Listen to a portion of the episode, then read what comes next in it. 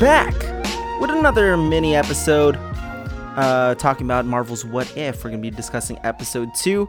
So, if you didn't catch the first episode, I suggest that you dip back into that if you want to hear my thoughts on the Agent Carter episode or the, I guess, Captain Carter episode.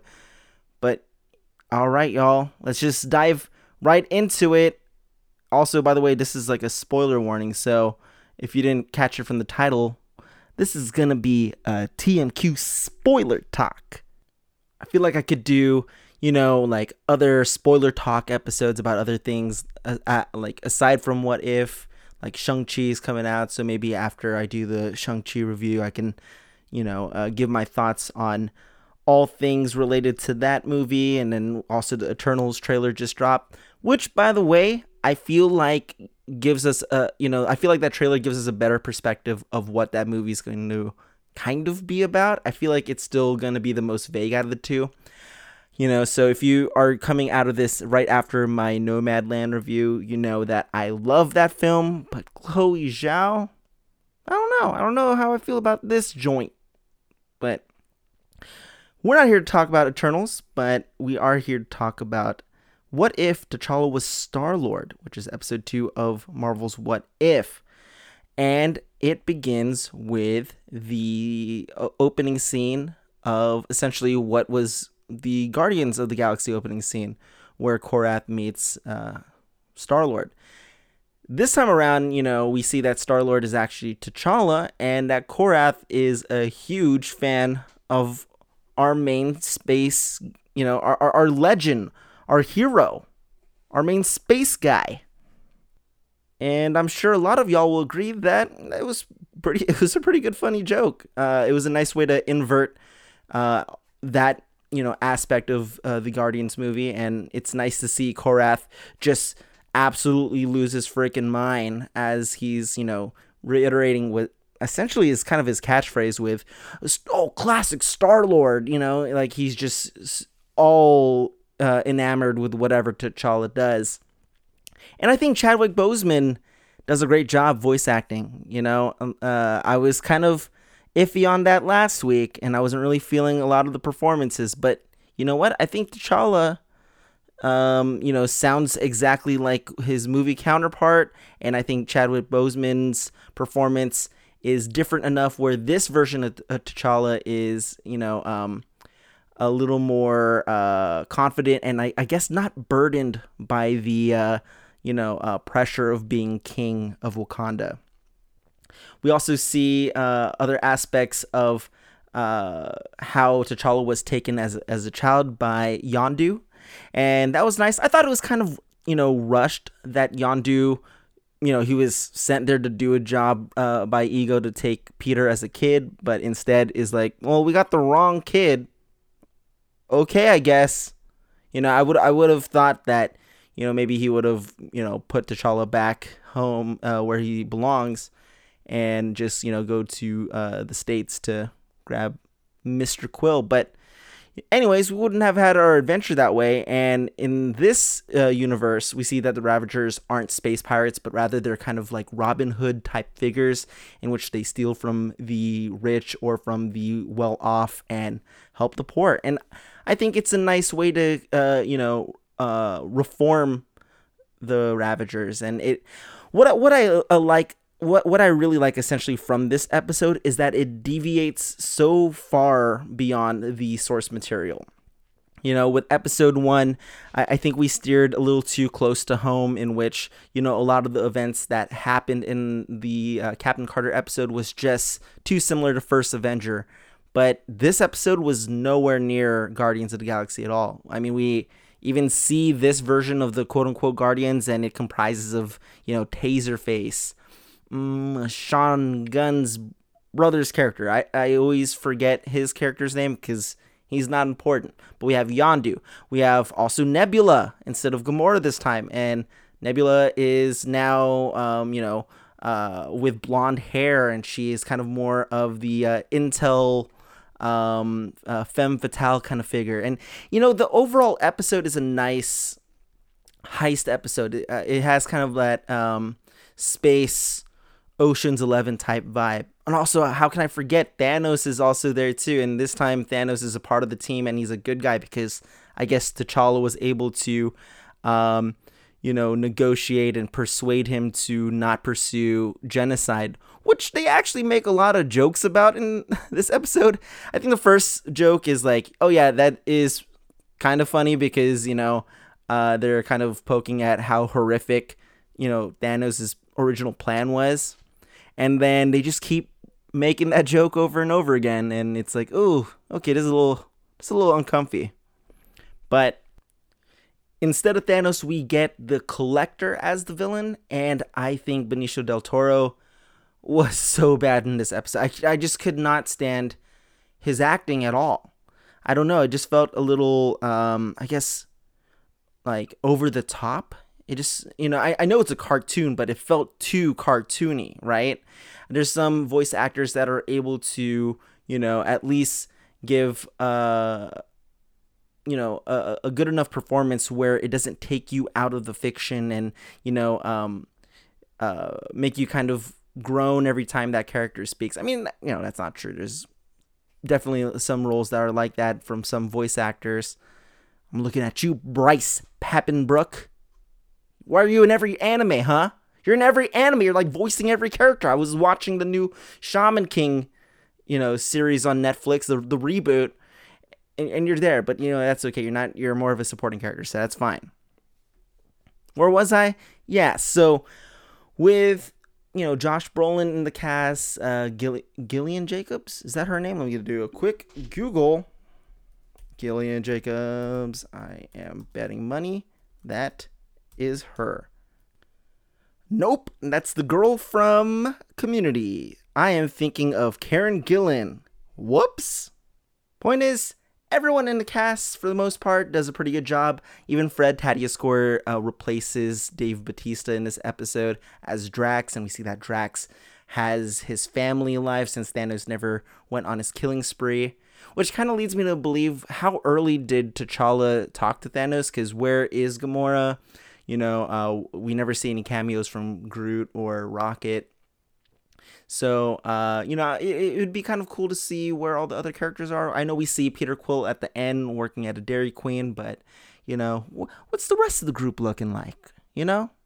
But I'm pretty sure Mantis is still with um, Ego. But anyway, so they basically have to uh, search for a MacGuffin, and so the Guardians have to work together to steal it from the Collector. And the Collector this time around is, dude, he's like juiced up. He is so jacked, and uh, we see a lot of cameos from, uh, you know, like Howard the Duck. I think Seth Green voices him.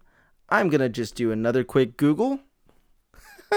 Man, that's how you know I'm doing this spontaneously. Seth Green. Howard the Duck. Yes, that is right. Haha, see, I got it this time. Nailed it. Hole in one. But uh, yeah, so Howard the Duck gets a couple lines. We also see uh, Aster the Space Dog.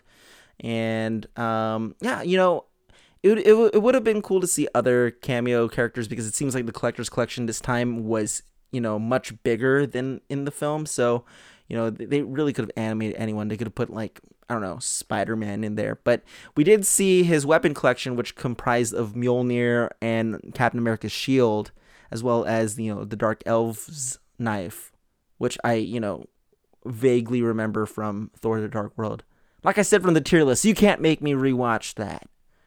But you know they basically uh, you know their plan goes wrong like in any uh, heist film and T'Challa has to fight the collector but he also discovers that uh, there is a Wakanda, a Wakandan ship hidden in what uh, amongst his collection, and there's a, a message left behind from his father, which also at this point suggests that you know the Wakanda technology in this universe has progressed so much that they were able to achieve space travel.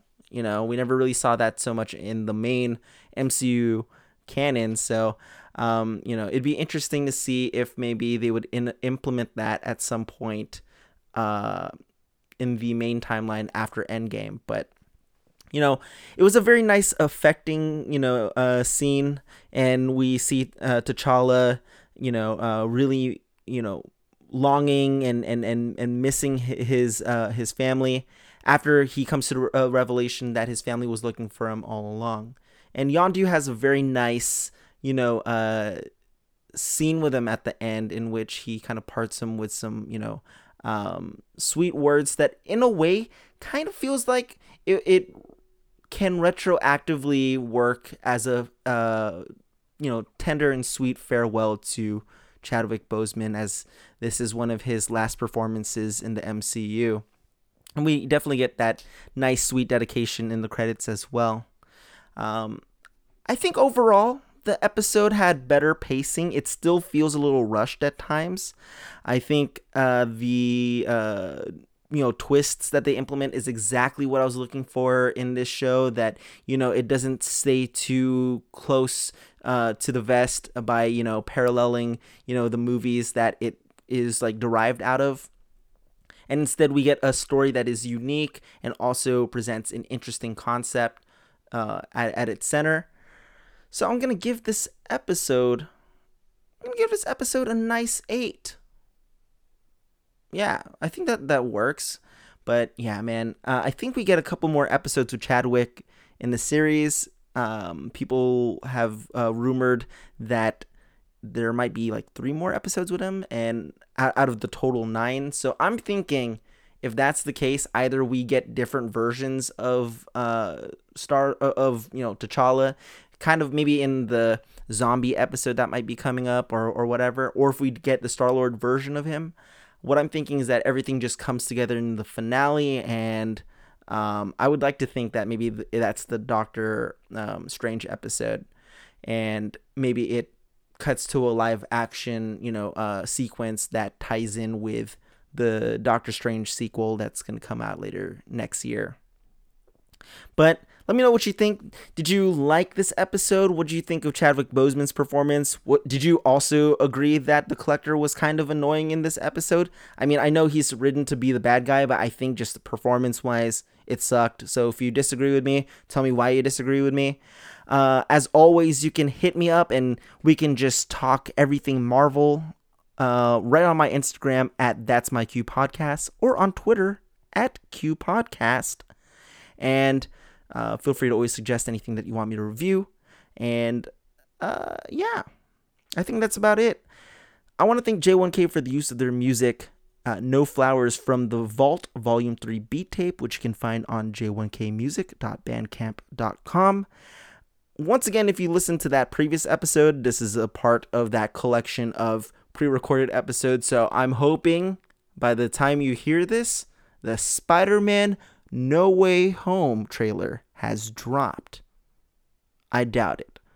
But I'd like to leave you off with a quote from that episode. And it goes a little something like this Seen a lot of space travelers in my day, kid. And if I've learned anything from watching you on any planet, among any people, there ain't no place in the galaxy where you don't belong. I'm your host, Christian Ang, and that's my cue.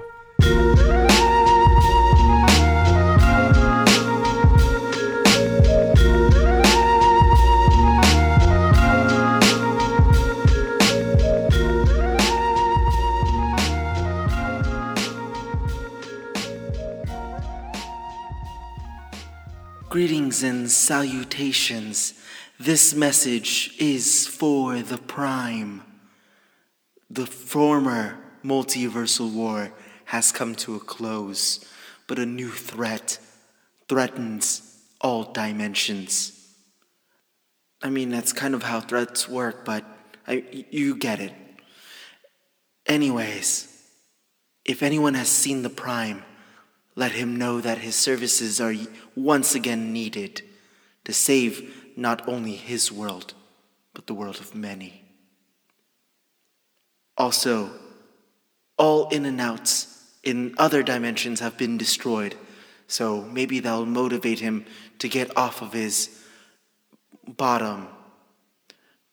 This is a clean show, so we can't cuss. Goodbye. Okay, so how do we hang up this thing?